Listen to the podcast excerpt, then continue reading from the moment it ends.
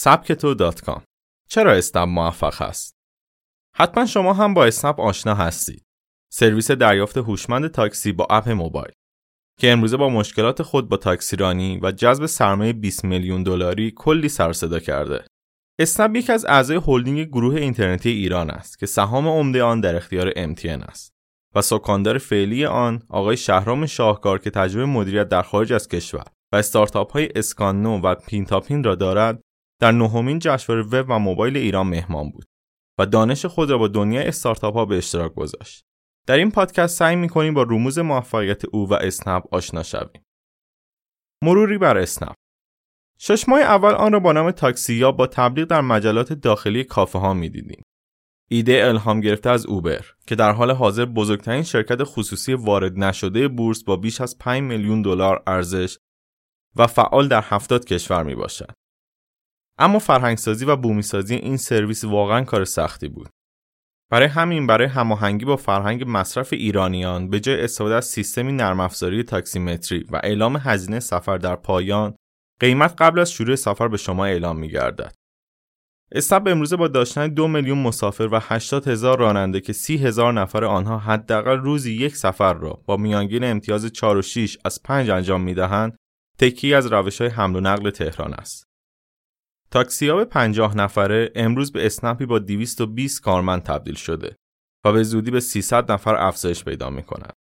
آنها سعی می کنند سرویس های جدید خود را مانند پیک موتوری و اسنپ پلاس خودروهای بهتر و لوکس را در کنار سفر اشتراکی برای افرادی که مقصد و مبدع حدودا مشترک دارند با 30 الی 40 درصد تخفیف مهیا سازند. مدیریت استارتاپی مثل اسنپ شهرام شاهکار با تجربه مدیریت توسعه کسب و کار دیجیکالا حدود یک سال است که مدیریت اسنپ را به عهده گرفته و البته سهامدار آن نیست. او اولین چالش مدیریت خود را شناخت دقیق کسب و کاری می‌داند که تعدد مصرف بالایی دارد. همچنین رشد ماهیانه 80 درصد برای استارتاپی که زیر ساخته آن عقبتر از رشد است می‌تواند به کاهش رضایت مشتری بیانجامد. اسنپ توان سوددهی را در حال حاضر دارد اما به خاطر طرحهای توسعه به شهرهای دیگر کشور که در دست دارند در حال حاضر سودی به سهامدارا ارائه نمی کند و قصد هزینه در این طرحها را دارد.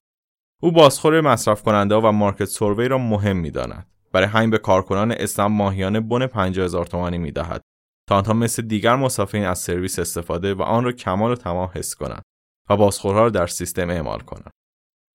او زیاد علاقه به جذب اقوام خود در اسنپ ندارد و برای جذب نیرو به سازگاری فرد با فرهنگ سازمانی رفتار و نگرش مشترک با گروهی جوان با با انگیزه موجود که میانگین سن 27 سال دارند و همچنین انگیزه و پشتگاو از همه مهمتر کنجکاوی فرد برای یادگیری موضوعات جدید اهمیت می دهد. همچنین مدرک تحصیلی یا رتبه کنکور برای استخدام اولویت زیادی ندارد. هدف او و گروهش شکلی یک سرویس حمل و نقل هوشمند با سه شاخص اساسی مقرون به صرفه با کیفیت و در دسترس بودن است. آنها تمامی طرحهای جدیدشان را مانند توسعه به شهرهای جدید که در حال اجرا شدن است را با بوم کسب و کار و توجه به سه شاخصه اصلی سازمان و مطالعه دقیق شروع می کنند. البته دیگر از بوم کسب و کار اصلی خود با توجه به رشدشان استفاده نمی کنند. او سعی می کند گروه را از حاشیه دور نگه دارد چون معتقد است اتفاقاتی مانند موارد اخیر با تاکسیرانی گروه را دچار استرس کرده و انرژی آنها را می‌گیرد. marketing و تبلیغات بهینه برای هر کسب و کاری چالش است. زیرا قسمت مهمی از هزینه هاست. آنها محیط آنلاین را مناسب تر می دانند. به خاطر اینکه چه طرف مسافر چه راننده نیاز به تلفن هوشمند و اینترنت است. و مسلما چه جایی بهتر از فضای مجازی برای پیدا کردن مشتریان بالقوه. یک روز شهرام شاهکار شهرام 32 ساله بچگی خود در مرکز تهران گذرانده و در حال حاضر در غرب تهران ساکن است. او حدودا صبح زود از خواب بیدار می شود و ساعت 8 شروع به خواندن ایمیل ها و پاسخ آنها می کند و معمولا ساعت 10 صبح در محل کار هست. او روزانه بین دو تا 8 بار از اسنپ استفاده می کند و با رانندگان گپی می زند تا تسلط کافی بر کسب و کار داشته باشد. در طول روز علاوه بر کارهای روتین به مطالعه گزارش های روزانه و هفتگی می پردازد و شبها حدود ده به خانه می رود و حتما کامنت های شبکه اجتماعی اسنپ را چک می کند. او تعادل بین زندگی و کار را برای کارآفرین سخت می‌داند و اعتقاد دارد که شریک زندگی باید همراه باشد چون بعضی وقتا فشار کاری آنقدر زیاد است که هفته ها مجبور به دیر رفتن به خانه و از دست دادن سفرهای خانگی می شود. اما او کار و چالش را یک سرگرمی برای خود می بیند و وقتهای آزاد را صرف دیدن فیلم، مطالعه کتاب و بلاک ها می کند. البته وقت گذراندن با خانواده برای او اهمیت داره. تجربه شاهکار برای کارآفرین ها. اگر شکست نباشد ما چیزی یاد نمی‌گیریم. همه ما یک حاشیه عمد شامل تجارب، تحصیلات و سوابق کاریمان داریم که حس آرامش به ما می‌دهند. اما رشد و یادگیری ما در این حاشیه خیلی کم است و برای اتفاقات بزرگ باید از آن خارج شویم. ریچارد برانسون می‌گوید هر کس به شما پیشنهاد کاری داد که تجربه در آن ندارید نترسید و با دیدی رو به جلو شبانه روزی سعی کنید آن را یاد بگیرید. راز موفقیت همین است. اگر کسی بگوید تعداد شکست های من کم است حتما در زندگی ریسک نکرده وگرنه کارآفرین با شکستهایش پخته شده و تجربه کسب می کند. کارآفرینی به خودش و تصمیماتش اعتماد دارد که تجربه های کافی داشته باشد. مهم رخ ندادن دوباره یک اشتباه است و نباید از آن ترسید. من که آن را دوست دارم چون اگر نباشد ما چیزی یاد نمی‌گیریم و های آینده ما قوی و درست نخواهد بود.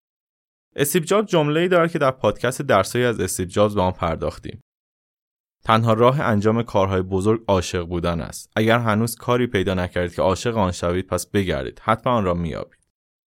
من پیشنهاد خواندن دو کتاب را شما می‌کنم. یکی Traction که به رشد استارتاپ ها توسعه مشتری و کسب درآمد می‌پردازد و دیگری The Hard Thing About Hard Things است که درباره اهمیت زندگی کارآفرینی صحبت می‌کند. کسب و کار نوپای موفق. استارتاپ ها باید مصرف کننده محصول خود باشند تا بتوانند رفتار مصرف کننده را به طور کامل درک کنند. آنها باید شناخت درستی هم مشتریان و بازار خود داشته باشند. بعضیا فکر می‌کنن که وای من مشکلی برای حل کردن پیدا کردم که مردم حاضرن بابت آن پول دهند. اما در واقعیت اینطور نیست. پیشنهاد ارزشمندی داشته باشید و مشکل بزرگ یا نیازی را رفع کنید. مهمترین قسمت یک کسب و کار تیم است. اگر بهترین ایده و سرمایه هم داشته باشید اما تیم خوب نداشته باشید شکست می‌خورید. تیم هست که ایده را اجرا می‌کنند پس به آنها اعتماد کنید و پیش داوری نکنید و فقط زمانی اعتمادتان را از آنها دریغ کنید که خلافش ثابت شده باشد. نظر شما در به راستای موفقیت اسنپ چیست؟ نظر خود را با ما و دیگران به